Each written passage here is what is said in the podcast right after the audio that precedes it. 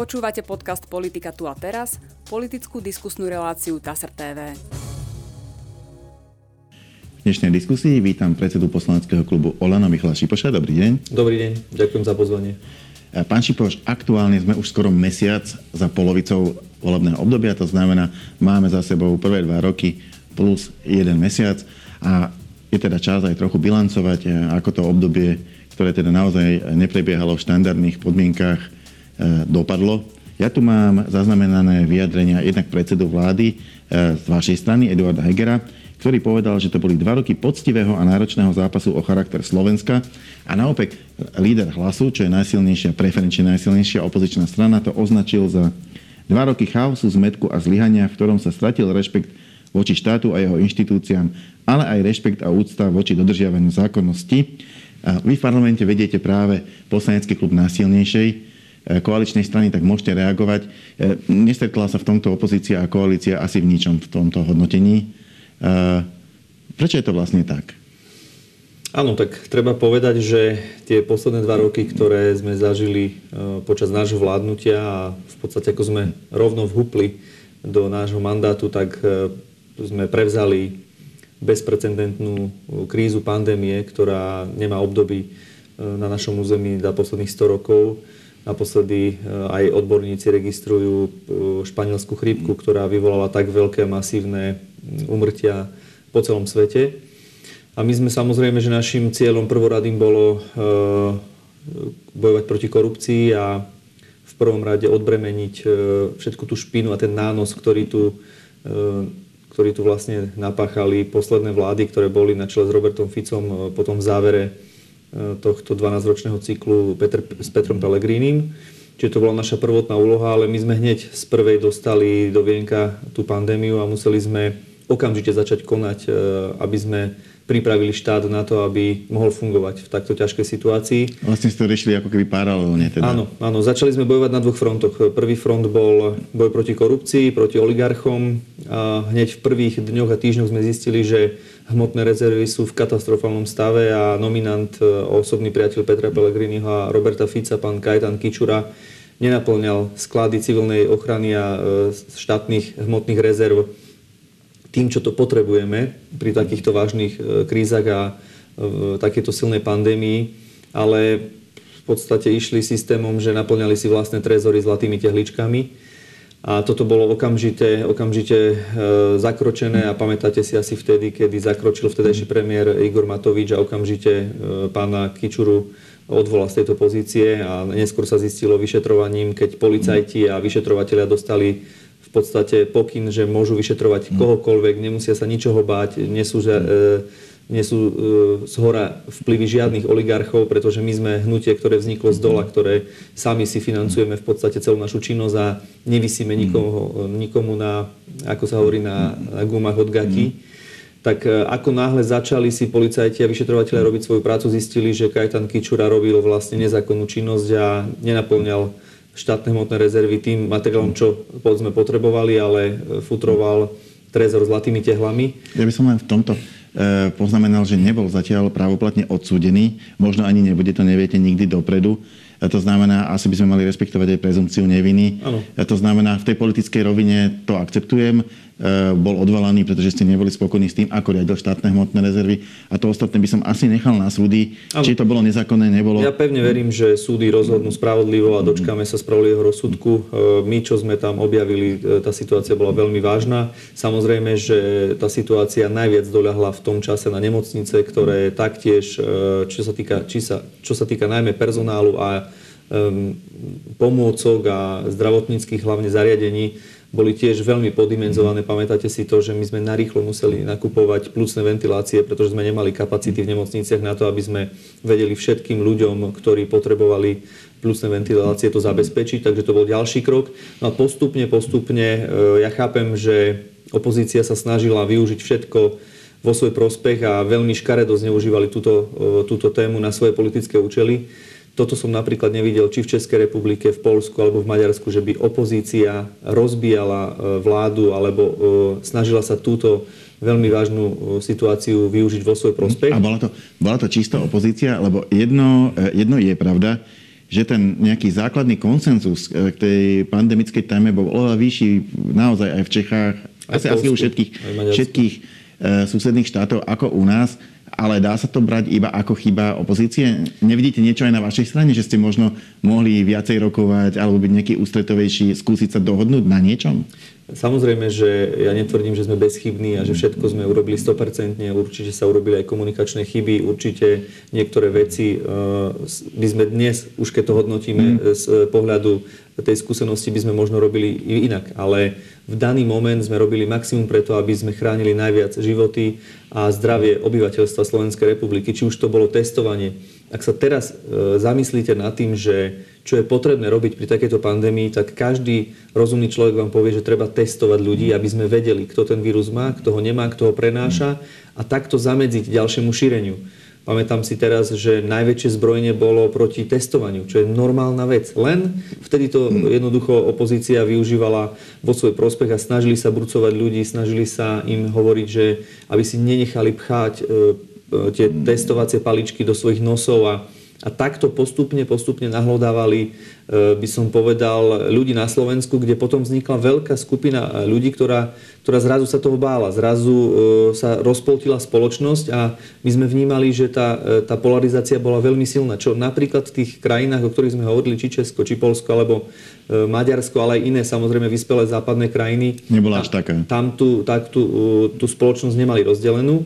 No, ale Mali, sme, ale, ale menej. Ale menej, oveľa, oveľa menej. Takže toto bola prvá fáza, potom si veľmi pamätáme, kedy prišlo e, očkovanie, tam tiež obrovská dezinformačná vojna na internete, dezinformačné weby, hoaxy. S tým sme sa veľmi často stretávali, kde oni začali si vymýšľať, že to očkovanie nie je dobrá vec, že sú tam nejaké nanočipy, že to tých ľudí ešte môže zabiť. Ale mimochodom na tom očkovaní padla vaša vláda, e, vlastne prvá vláda tejto vládnej koalície ešte pod vedením Igora Matoviča a tu samozrejme nemohla zvaliť opozícia, pretože opozícia nemá v parlamente väčšinu, preto je to opozícia. E, jednoducho, vy sami ste vzhľadom na problémy, ktoré boli so Sputnikom, preskúpili e, vládnu koalíciu a respektíve vládu a premiérom sa stal pán Heger. Áno, tu treba zase povedať, že to rozhodnutie nakúpiť očkovacie látky Sputnik bolo veľmi ťažké, pretože my sme už vtedy vedeli, že tých očkovacích látok v rámci Európskej únie bolo málo. A my sme potrebovali získať čo najviac tých očkovacích látok, aby sme... v tej dobe bol naozaj nedostatok. Aby sme mohli zaočkovať čo najviac obyvateľov a vtedy bol aj veľký dopyt po mm. tej vakcíne Sputnik. Takže tým prvoradým cieľom bolo zabezpečiť čo najviac vakcín a ak bola tu požiadavka dopyt po vakcíne Sputnik, my sme bez váhania sa snažili vyrokovať a získať čo najviac týchto vakcín pre obyvateľov Slovenska. Samozrejme, že od začiatku to nebolo len o opozičnom boji voči koalícii, ale nám... E, Bol to aj koaličný politický nám, problém, lebo aj vaši partneri v koalícii so Sputnikom mali problém, napríklad ano. v SAS veľký, ale takisto aj v Zaluďoch. Áno. Nám e, v podstate e, aj pri tých opatreniach už začali naši koaliční partneri robiť takú by som povedal opozičnú politiku v koalícii. Asi si veľmi dobre pamätáte, pri tých prvých opatreniach to bol Richard Sulík, Následne pri vakcíne e, Sputnik, e, tiež SAS, e, potom myslím, že aj za ľudí taktiež mali vtedy s tým problémy. Následne, následne sme jednoducho pri týchto vakcínach dostali rôzne ultimáta, od, odstupovali ministri a my sme potrebovali v veľmi ťažkej situácii udržať túto vládu, aby, aby sme zvládli túto krízu, aby sme mohli pokračovať ďalej, pretože pred nami nie bola len pandémia a vyriešenie tejto otázky, ale náš mandát bol hlavne na tom postavený, aby sme e, Slovensko oslobodili od korupcie a od klientelizmu, ktorý tu bol dlhodobo nastavený rôznymi oligarchami, rôznymi vplyvnými skupinami, takže my sme intenzívne ešte bojovali aj so svojím koaličným partnerom. Ale myslím si, že následne tam sa aj ukázalo, že Igor Matovič nie je človek, ktorý potrebuje byť prilepený na nejakú stoličku premiérsku alebo potrebuje za každú cenu mať nejakú funkciu. A podľa mňa veľmi veľmi rozumne urobil tú výmenu s Eduardom Hegerom, kedy sa vymenili na pozícii premiéra ministra financií a vtedy sa tá situácia ukludnila. Samozrejme, že už... Ako aj... Je pravda, že to bolo riešenie, lebo to vám vždy ukáže čas, ano. či to je riešenie, ale nie, alebo nie ale keďže je to už takmer rok, je to pár dní, vlastne zajtra asi, 1. apríla to bude rok, ano čo je tu vláda Eduarda Hegera, funguje, takže asi riešenie to bolo. Áno, bolo to riešenie, ktoré v tú situáciu v danú chvíľu ukludnilo, upokojilo situáciu, ale samozrejme, že my sme mali pred sebou ďalšie vlny pandémie. Nebola to len jedna vlna, ale prichádzali postupne ďalšie a ďalšie a popri tom sme bojovali na ďalšom fronte a to bol front boju proti korupcii, kedy si myslím, že sa nám podarilo rozbiť ten e, korupčný moloch, ktorý tu vznikol, či už to bolo na súdoch, či to bolo na policii, či to bolo e, na ďalších inštitúciách, ktoré by mali si robiť svoju prácu. A tam sme e, postupne videli, ako aj najväčšie, najväčšie zvieratá alebo najväčšie ryby v rybníku boli postupne predvolávané, boli postupne vyšetrované a niektoré prípady dospeli do takého štádia, že už vyše 40 ľudí, ktorí sa ktorí boli v tejto organizovanej skupine, v podstate v zložkách štátu a boli to hlavne nominanti Smeru, sa postupne, postupne začali priznávať k tomu, ako to fungovalo za Smeru. To znamená, že postupne sa začal rozplietať ten, ten, a robili ten to, A robili to dobrovoľne alebo výmenou za nejaké nižšie tresty? Jednoducho, e, máme, lebo, lebo to je tá kritika, máme tu človeka, dostal by vysoký trest a ponúkne sa mu, že ak povie na niekoho iného, tak sa mu zniží. E, či to, či to bol taký barter, alebo tí ľudia proste spontánne začali rozprávať o tom, ako to tu v minulosti bolo? Podľa mňa to bolo individuálne v každom jednom prípade, ale myslím si, že tí vyšetrovateľia, ktorí si tú prácu robili, tak e, iš postupovali systémom štandardným, mm. ktorý je aj v iných štátoch e, funkčný. To znamená, ak je ochotný ten človek priznať tú vinu a dokázať... Mm-hmm, tak môže, môže, môže, môže potom prijať a dohodnúť sa so sudcom na nižšom treste, ale samozrejme, že musí ten podiel viny aj on prijať. Ale čo je veľmi podstatné, že ten človek potom vám ukáže, aké tie prepojenia boli a dokáže e, na, dokáže odhaliť tie oveľa väčšie, korupčnejšie kauzy, ktoré fungovali. Veď veľmi dobre si pamätáme, že dôsledkom tohto celého systému bola aj vražda novinára, vášho kolegu a jeho snúbenice. No to kedy, práve, to práve kedy... tiež, tiež nevieme, že ako to bolo, lebo zatiaľ sú odsudení vrahovia. Uh-huh. A myslím si, že tam urobila policia naozaj kus dobrej práce.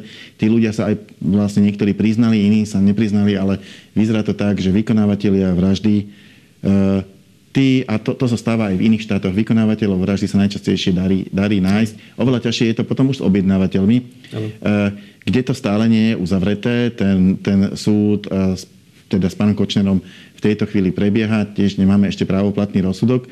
A takisto, takisto tie vlastne okolnosti tej vraždy nie sú podľa mňa dotiahnuté úplne do toho konca, aby sme presne vedeli motiváciu. Áno, ale ja pevne verím, že ten súd prebehne a že spravodlivosť zvíťazí a rozhodnutie súdy tak, aby sa e, zadozučinilo pravde a spravodlivosti.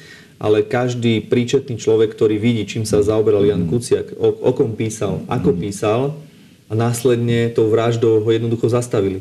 Už potom neprichádzali žiadne články, lebo už nemali kto písať a on bol veľmi dobrý práve na tú investigatívu, kde odhaľoval tie prepojenia rôzne korupčné tých oligarchov s politikmi, tie zákazky. V tomto on bol podľa mňa nedocenený v tom, počas tohto obdobia, kedy žil. Áno, a teraz sa k tomu už dostávame teraz, spätne. Teraz sa k tomu dostávame. Ja, ja len vlastne poznamenávam, že, ktoré... že jedna, jedna z prvých mm. novinárskych e, zamestnaní, ktoré mal, bolo na portáli Teraz.sk, e, ktorého som ja šéf-redaktorom. V tom čase som tu ešte nebol, bol tu môj predchodca, ale teda Mali sme tu čest, že pracoval istú chvíľu aj u nás. Áno.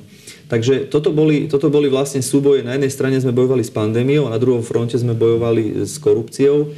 Myslím si, že toto sa úspešne darí postupne rozkrývať a dnes už žiaden bohatý a vplyvný človek si nemôže byť istý, či mu večer nezaklope NAKA alebo nejaký vyšetrovateľ na dvere a nebudú ho vyšetrovať z tých skutočností, ktoré ktoré možno nadobudol či už nejaký obrovský majetok, alebo rôzne prepojenia na politiku, na rôzne prepojenia s vplyvnými ľuďmi, ktorí tu ťahali dlho, dlho nitkami. A výsledok toho bol taký, že niektorí ľudia, v tom čase naši ľudia, sa mali až príliš dobre, mohli si dovoliť čokoľvek. A na druhej strane sme tu mali, a dodnes máme skupiny obyvateľstva, ktoré sú E, chudobné, tzv. pracujúca chudoba. Mali sme tu rôzne sľuby, niekoľkoročné, keď oni mali pomáhať dôchodcom, sľubené 13. dôchodky, reálne sme ich zaviedli až my. A takto by som mohol pokračovať, či už sú to e, zdravotnícke zariadenia, nemocnice, mohli by sme ísť ku školstvu, zdravotníctvu.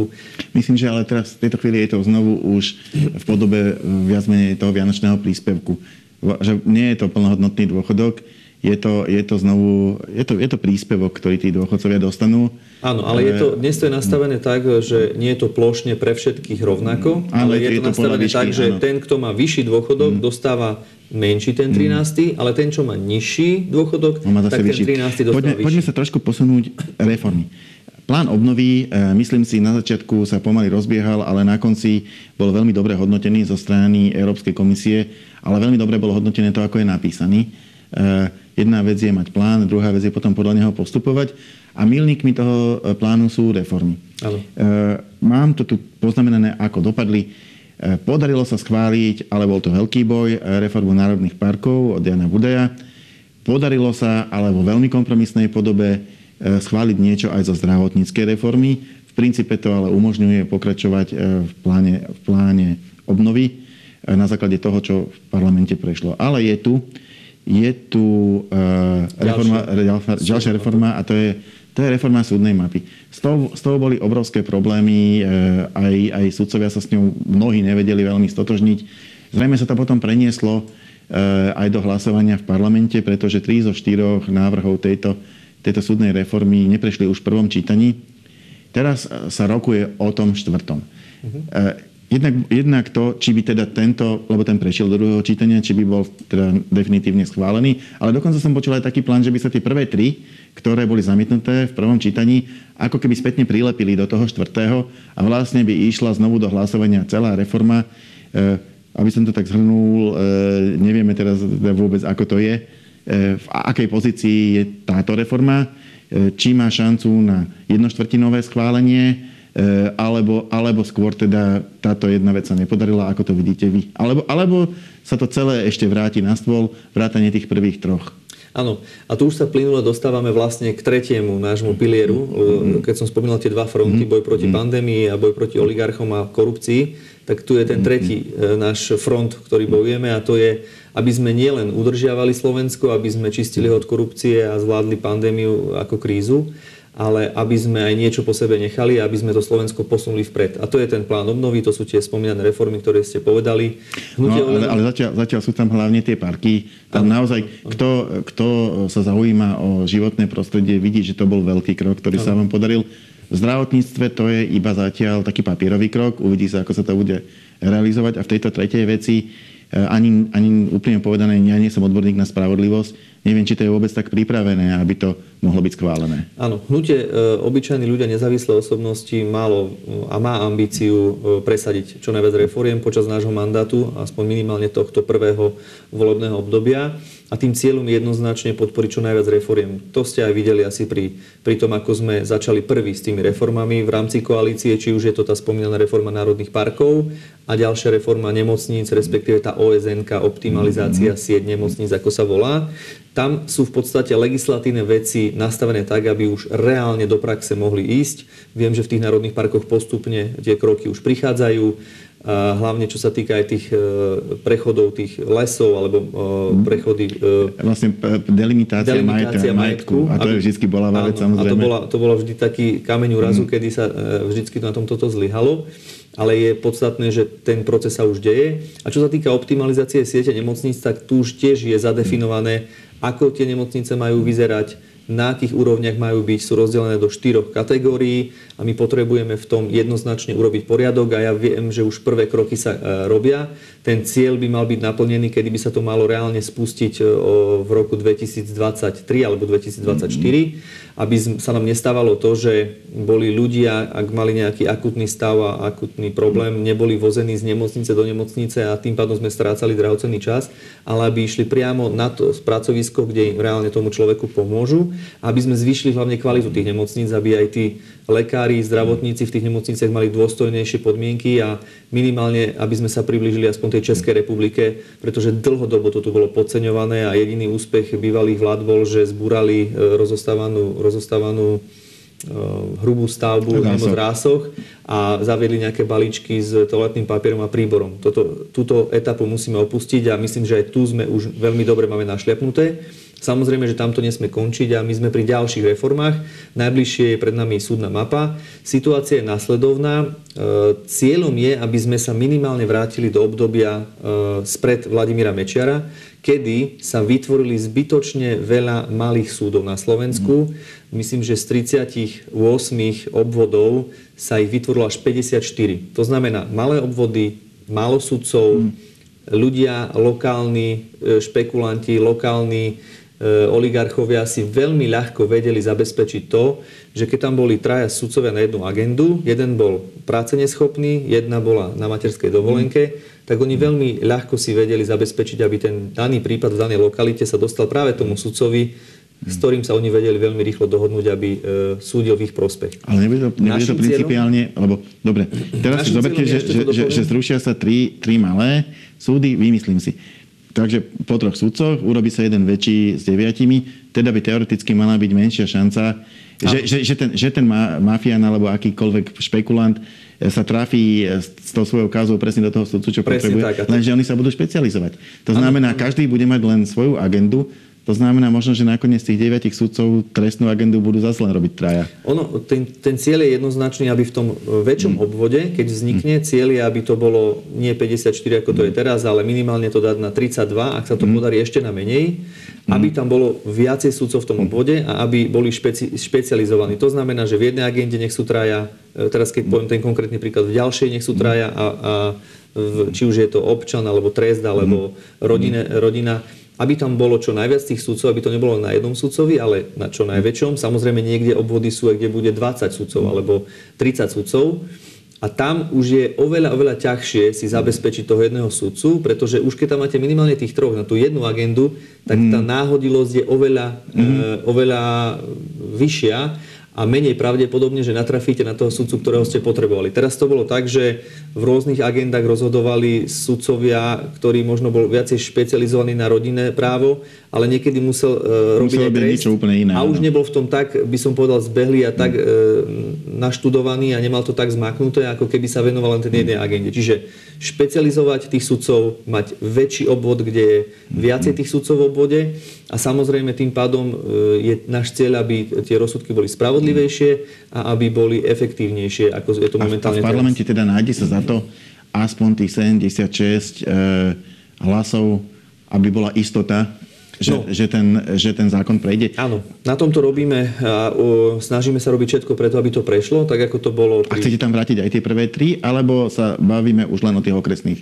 E, cieľ, cieľ pani ministerky je, aby sa tam e, vložili aj, e, aj reformy, respektíve zákony, ktoré neprešli v tom poslednom, v tom poslednom hlasovaní na tej poslednej schôdzi. A nebude to ústavný problém? Lebo... To sme samozrejme riešili aj s ústavnoprávnym výborom, aj s ústavnými právnikmi a máme za to, že ak je to pozmenujúcim návrhom doplnené, tak je možné to zapracovať do tohto nového zákona. Ak by to išlo samostatne ako ďalší zákon, tak vtedy by tá lehota 6 mesiacov musela byť dodržaná. Ale aj v rokovacom poriadku, aj na ústavnom právnom výbore nám povedali, že nie je to tam takto zadefinované a teda je možné cez pozmenujúce návrhy e, pozmeniť ten návrh zákona o tých okresných súdoch, ktorý prešiel. Ale tým pádom v podstate e, v praxi prestáva platiť to ustanovenie rokovacieho poriadku. Ono je tam, samozrejme, že ak sa niečo neschválí, tak potom sa to o tom pol roka nesmie hlasovať. Ale, ale, ale, ale, ale, ale keďže existuje spôsob, ako to predložiť pozmenujúcim návrhom, tak sa v podstate to bude dať obísť v každom prípade.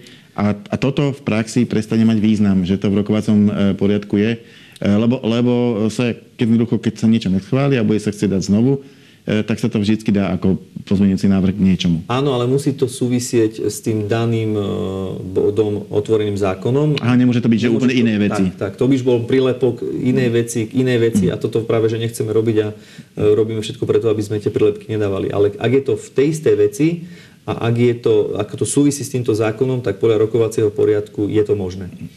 E, takže toto je ďalší krok, e, ktorý chceme a urobíme všetko preto, aby prešiel. My sa zase potýkame pri tých e, reformách zase s iným paradoxom. Tak ako nám Saska robila problémy pri tých pandemických opatreniach a pri, pri tom boji s covidom, tak teraz zase pri tých reformách sa stretávame s odporom Smerodina. To asi registrujete, že že veľmi ťažko hľadáme hlasy na to, aby prešli tie reformy a či to boli národné parky, alebo to bola reforma nemocníc, sme rodina proste dali ruky Nedali- preč, ne, áno, urobili, urobili e, tlačovky po regiónoch, v podstate naskočili na tú opozičnú politiku, kde tiež hovorili tie isté nezmysly, že my chceme rušiť nemocnice, chceme rušiť súdy, čo nie je pravda, ale bohužiaľ e, Tak ale sú, takto sú, sa súdy asi áno. Nie, súdy sa nebudú rušiť. Bude sa, e, pracoviska ostanú všetky, akurát sa zvý, e, zväčší ten obvod. To znamená, že ak sme dneska mali 54, alebo máme stále 54 okresných obvodov, tak ponovom by ich mohlo byť 32, ale bude tam jedno sídlo súdu a pracoviska, ktoré sú v Detašované. tom, áno, ktoré sú v tom obvode. Našim cieľom je, aby tí ľudia, hlavne aby tí sudcovia prihľadali na to, že ak budú musieť ísť, teraz poviem, do sídla súdu a možno je to rodina, ktorá je zo sociálne slabších pomerov, alebo nemajú možno toľko peňazí, že by pravidelne pendlovali do tohto sídla súdu, tak aby sa mohli, e, aby mohol ten proces byť vykonaný V regióne. v regióne, odkiaľ sú a tým pádom e, by ten cieľ mal, mal, byť, ta, mal byť taký, aby sudca išiel za tým človekom a nie tí ľudia chodili za tým sudcom. Čiže toto je základný cieľ, ale pointa je, aby ten obvod bol väčší a tým pádom, aby tí sudcovia boli viac špecifikovaní na svoju agendu a tá náhodilosť výberu sudca bola čo najväčšia, to znamená, aby si nikto nemohol dopredu nejakým spôsobom vychytať. Mm, V minulosti vraj to robil pán Kočner v Petržalke na súde alebo niekde v Bratislave, že oni vedeli, ktorý sudca má službu cez víkend a práve vtedy dali to podanie a vedeli, že to dostane ten správny sudca. A tomuto my chceme zabrániť. Ostáva stále otvorená otázka koaličnej zmluvy. Tesne pred, eh, pred tým nešťastím, ktoré sa stalo 24. februára na Ukrajine, eh, sa veľmi intenzívne rokovalo v koalícii o tom, že by sa nejako zosúladila koaličná zmluva s novými pomermi, ktoré vznikli tým, že časť poslancov eh, z poslaneckého klubu za ľudí odišlo, vstúpili do poslaneckého klubu SAS. Eh, Za ľudí aktuálne ani poslanecký klub nemá. Eh, Čiže je tá situácia v parlamente reálne zmenená, ale vo vláde ostala vlastne taká istá, ako bola predtým. Táto otázka sa odsúva do budúcnosti, alebo sa k nej koalícia ešte vráti? Áno, je pravda, že my sme potom po týchto Mm. troch frontoch, ako som nazval, že pandémia, boj proti korupcii a Mm. reformy, plynulo sme prešli do ďalšej krízy obrovskej, pretože začala vojna na Ukrajine. Ruská, ruská strana, ruská armáda na čele s Vladimírom Putinom napadli svojho suseda a my sme v podstate zo dňa na deň sa ocitli v utečeneckej kríze, kedy nám prúdilo cez hranice obrovské množstvo ľudí, utečencov pred vojnou, pred raketami. A môžete aspoň krátko, kým sa k tomu dostaneme, tú, tú koaličnú zmluvu, e, to sa odsúva. Áno, tým pádom e, dá sa povedať, že všetky tie veci, ktoré boli na stole, ktorými sme mohli sa zaoberať, sa odsunuli na, na ďalšie obdobie a my sme veľmi intenzívne začali riešiť e, situáciu na Ukrajine a tým pádom e, tá koaličná zmluva nie je ten, e, ten dodatok uzavretý, ale momentálne, pokiaľ ja mám informácie, tak to je už len dohoda medzi stranami SAS a za ľudí, pretože oni majú ten, tú disproporciu áno. a tam to nesedí, pretože v koaličnej zmluve je jasne napísané, že SAS má tri rezorty, no ale fakticky má štyri rezorty a za ľudí má len jeden, čiže oni sa musia dohodnúť. My, my sme ochotní pristúpiť na tú dohodu, ak teda oni sa dohodnú a e, podpíše sa dodatok, ktorý by podľa mňa mal byť, e, pretože malo by byť to, čo je na papieri, malo by byť aj v realite. Mhm. Ukrajina. Vedete v parlamente najsilnejší poslanecký klub. Je treba povedať, že ste boli aktívni aj ako poslanecký klub, aj ako parlament. Už, už vlastne deň po, eh, deň, deň po tom útoku ste prijali vyhlásenie, ktorým Národná rada veľmi jasne odsúdila eh, túto ruskú agresiu na Ukrajinu jednoznačnými slovami a, a aj prekvapivo veľkou podporou poslancov, pretože nikto sa nepostavil proti, bolo 116 hlasov za, hlasovala vlastne aj veľká časť opozície, to znamená nezávislí poslanci, aj tí, čo sú v hlase, aj iní. Hlasovali aj poslanci zo Smeru, koalícia do nohy podporila toto vyhlásenie. E, už som sa tu rozprával s pánom Sulíkom, ako to vznikalo e, v tej rýchlosti e, hneď, hneď po, tomto, po tomto útoku. Ale okrem toho sa hneď prvých dňoch začali príjmať aj legislatívne opatrenia. E, tak možno môžete zhrnúť ten proces jednak po tej politickej línii, to znamená vyhlásenie, schválenie predsunutej prítomnosti NATO a vlastne teraz, keď sa bude hlasovať o vašom návrhu ešte jedného nového vyhlásenia Národnej rady a potom sa dostaneme k tej druhej línii, ktorou je legislatíva. Tak najprv tá politická línia, ako to vnímate. Dokázal teraz, teraz slovenský parlament viacej ťahať za jeden povraz ako v prípade pandémie?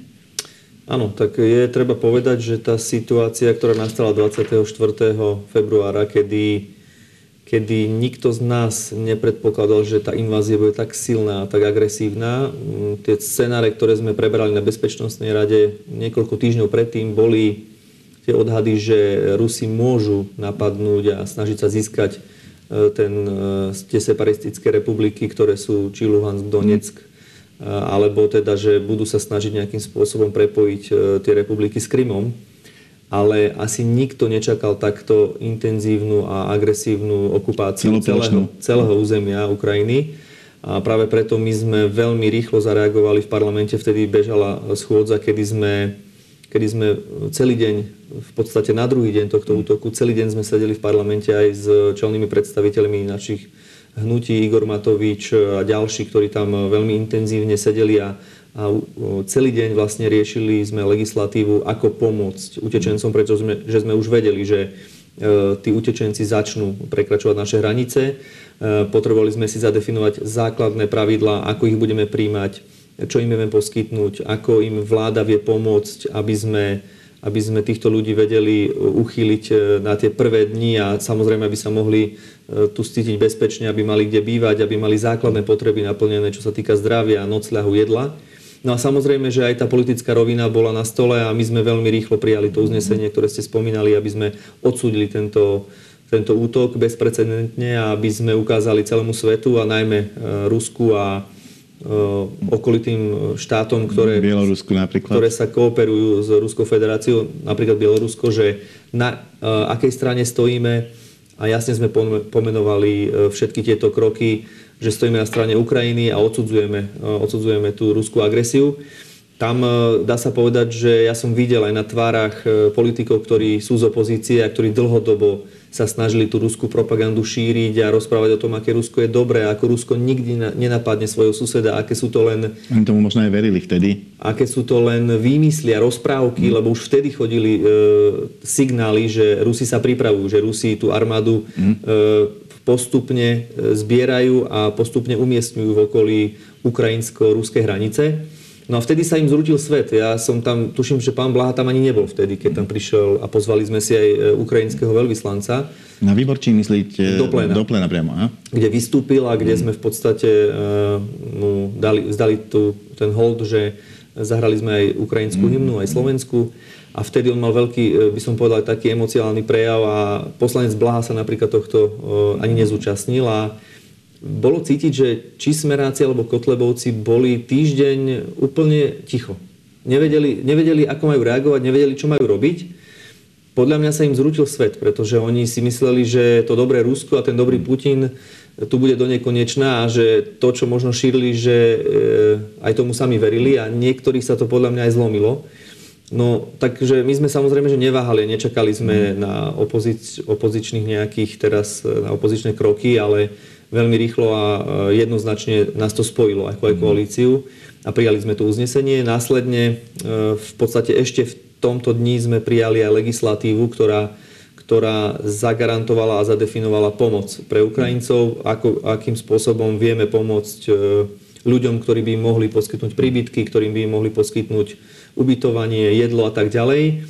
Ten proces už je e, dokončený. Myslím, že včera schválila vláda uznesenie, kde jasne zadefinovala... Vlastne tomu Lex Ukrajina, ktorý áno, aj už aj podpísala prezidentka. Len ešte, ešte po, podotázka k tomuto, kým sa, kým sa dostaneme k utečencom a k týmto veciam. E, ešte jedno uznesenie chcete prijať. Uh-huh. Konkrétne vy ste prišli s touto iniciatívou. Uh-huh. To sa má týka odsúdenia toho, čo sa deje priamo. Lebo jedna vec je odsúdiť ten fakt, že Ruská federácia napadla Ukrajinu. Druhá vec je, keď po mesiaci vidíme, ako, ako vyzerajú niektoré mesta.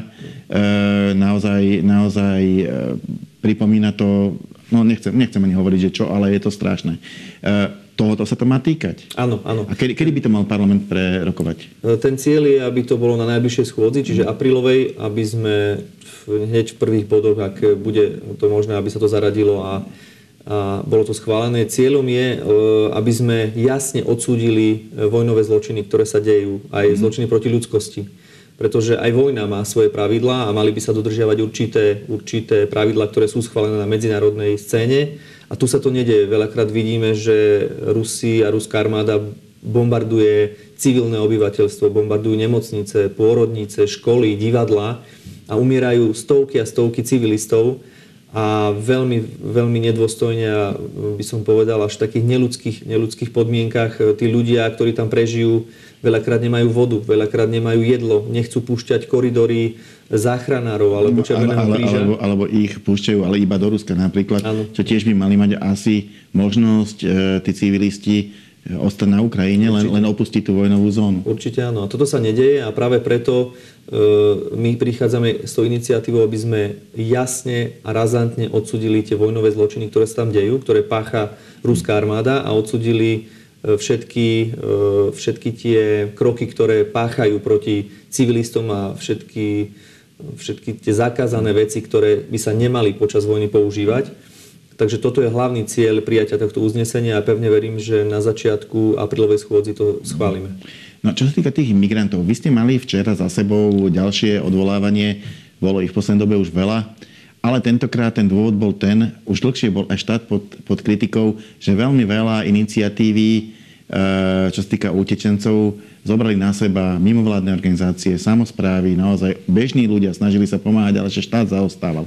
Štát začal organizovať túto vec, ale prostredníctvom súkromnej firmy. To bol dôvod, prečo, prečo opozícia chcela odvolať pána e, ministra vnútra. E, odvolaný nebol, ale samotná tá vec e, ostáva ako politický problém na stole a, a ostáva aj celý problém vlastne riešenia tej migračnej krízy. Možno, že v tejto chvíli paradoxne nie je až takom rastúcom štádiu, ako bola predtým, nechodí ich až tak toľko, ale to sa môže aj otočiť. Takže keby ste mi to tak e, celkovo vyhodnotili, čo teraz? V tejto chvíli s týmto bude robiť vládna koalícia. Máme tu migračný problém. Áno.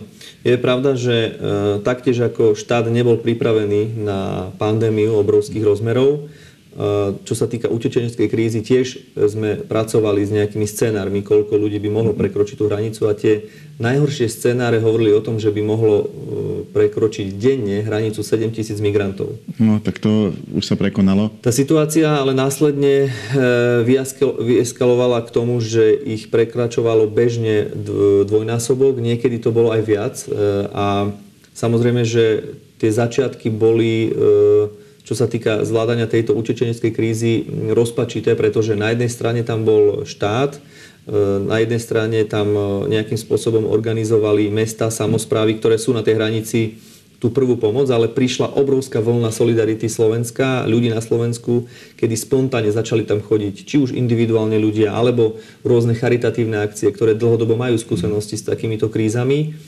A, a tá úloha štátu nebol trochu v skoze časovom? Eh, ono to tak mohlo pôsobiť, ale eh, štát v rámci týchto možností, čo mal, eh, robil, robil čo vedel. Lenže keď sme to postupne začali analyzovať a zistovali sme, že, že tá situácia je o mnoho horšia, ako sa pôvodne predpokladalo a zistili sme, že v štáte na, na úseku krízového riadenia je oveľa, oveľa menší počet osôb. Ak sme si zistili, v akom stave sú štátne hmotné rezervy, práve preto, aby sme mohli zabezpečiť napríklad e, veľkoobjemové stany, aby sme mohli zabezpečiť materiál pre utečencov, tak opäť sme zistili, že ten štát ani tu nebol pripravený a museli sme konať. My sme e, od prvých dní, či už minister, či premiér, alebo aj ďalší e, zástupcovia vládnej koalície boli niekoľkokrát na hranici a zisťovali ten skutkový stav, ako to zlepšiť, v čom sa zliehala, kde sú problémy. A v podstate každým dňom alebo po týždňoch sa tá situácia na hranici menila. Nastavili sa tam určité pravidlá, mm-hmm. dobrovoľníkov sme dali na jednu stranu, urobili sa koridory.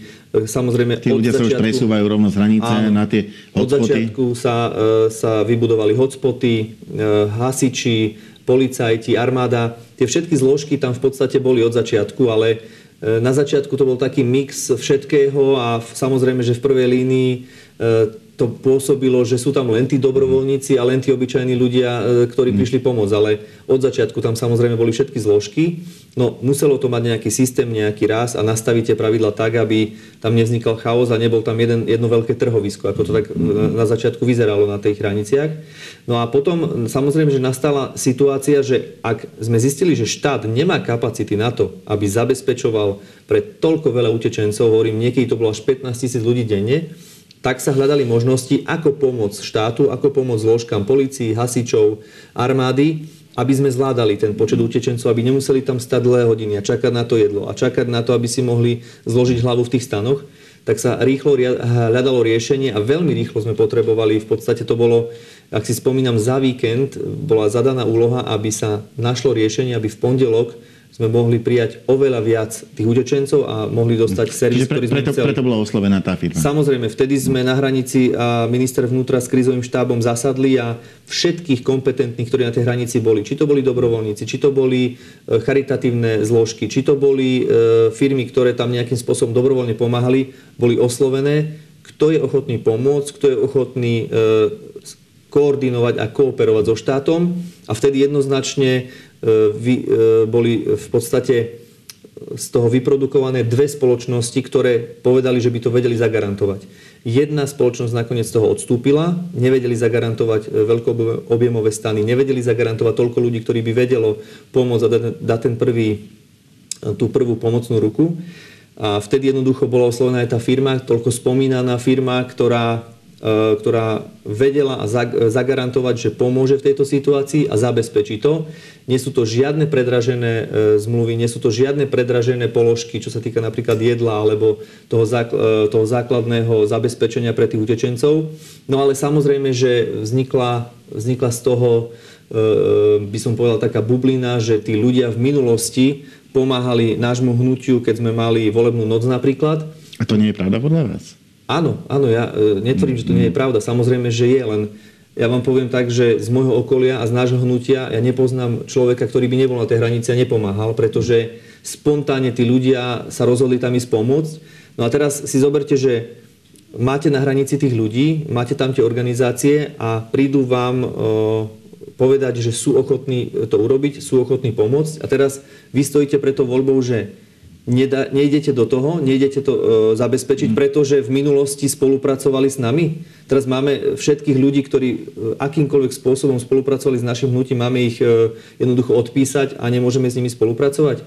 Práve preto je dôležité, aby tie zmluvy boli na stole, aby boli jasne vysvetlené, ja veľmi e, oceňujem, že na druhý deň, kedy vznikli tie informácie, bola zvolaná riadna tlačovka na hranici, boli predstavení tí ľudia, kto sú tí ľudia, kto za tými firmami stojí, aké sú to položky, koľko si vyfakturovali. A z môjho pohľadu, že si ten konkrétny e, človek, pán, e, tuším pán Slovák, vyfakturoval 2000 eur, ktoré potom následne rozdelil ešte ďalším 5 alebo 8 dobrovoľníkom, ja toto nepovažujem za kauzu pri všetkej úcte. Ak sme boli na tej hranici a boli sme si to tam overiť, ako tam funguje, aké dostávajú jedlo, v akej kvalite, za aké ceny, ja osobne nevidím v tom žiadnen, žiadnu korupčnú kauzu a žiadny e, prehrešok, že by sa niekto nabalil, že by niekto na tom získal nejaké obrovské milióny, alebo že by tam bola vytváraná len nejaká fikcia, že akože sa tam niečo robí a reálne tí ľudia by nedostávali nič a dostávali by obrovské peniaze. To je ten svet, ktorý tu bol v minulosti. A ja chápem, že opozícia sa to snaží otočiť a snaží sa nás e, e, vtiesnať do tejto pozície, ktorú robili niekedy oni, ale ja si nemyslím, že, že je na tom niečo zlé, ak ste v kritickej situácii a horí vám dom a vy teraz potrebujete hasiť ten dom, nemáte čas 3 mesiace vyberať teraz tých najlepších hasičov alebo osloviť tých najlepších susedov na ulici, ktorí vám to prídu hasiť. Proste, ak je niekto ochotný, no, ak váš sused, ktorý je najbližší. Áno, a ktorý vám je ochotný pomôcť ten dom uhasiť. Ešte mám jednu poslednú otázku. E, týka sa parlamentu. Mali sme tu takú iniciatívu pána europoslanca Bilčíka zo strany Spolu, e, ktorý presadzoval, aby parlament zakázal vstup na svoje územie predstaviteľom Ruskej federácie a Bieloruska práve vzhľadom na ten na ten problém na Ukrajine. Keď som toto rozoberal s našim analytikom pánom Hrabkom, tak povedal, že toto sa mu nezdá byť veľmi štandardné opatrenie ale hneď sa spýtal, že ale prečo napríklad namiesto toho e, sa nezrušia tzv. tie skupiny priateľstva, ktoré poslanci e, na úrovni Národnej rady majú a, stále tam existujeme, máme ju aj na web stránke, napríklad skupina priateľstva s Ruskou federáciou, e, pravdepodobne, tu som si aj pozeral, pravdepodobne aj, aj skupina priateľstva s Bieloruskom. Nie je to už anachronizmus v dnešnej dobe? Áno, tak tu vás môžem ubezpečiť, že už veľmi intenzívne o tom rokujeme v rámci koalície a predpokladám, že na najbližšej schôdzi by sme mali tieto priateľstva či už s Bieloruskom alebo Ruskou federáciou e, zrušiť. E, na tom myslím si, že je zhoda. A čo sa týka zákazu e, vstupu občanov Ruska alebo Bieloruska na naše územie, my musíme... Predstaviteľov to bolo. Aha, predstaviteľov. No.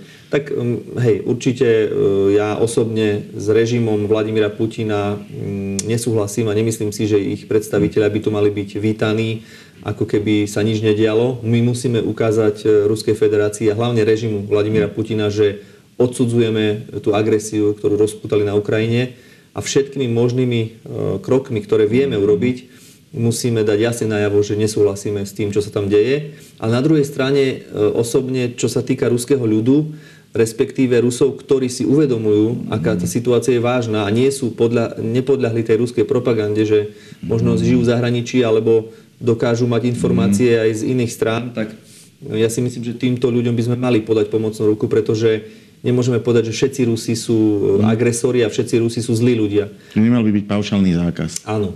Ale čo sa týka tých, e, tých deklarácií, uznesení, zrušenia tých skupín priateľstva, tam určite som za a my sme už tuším pred dvoma týždňami to riešili v rámci naš, našich predsedov poslaneckých klubov, že tá iniciatíva by tu mohla prísť, ale predpokladám, že to bude na aprílovej schôdzi. Ďakujem pekne, to bola posledná otázka našej dnešnej diskusie. Ja za účasť nej ďakujem Michalovi Šípošovi. Ďakujem veľmi pekne za pozvanie a pozdravujem všetkých divákov Teraz.sk. A my sa stretneme v našej relácii opäť na budúci týždeň. Dovidenia. Dovidenia.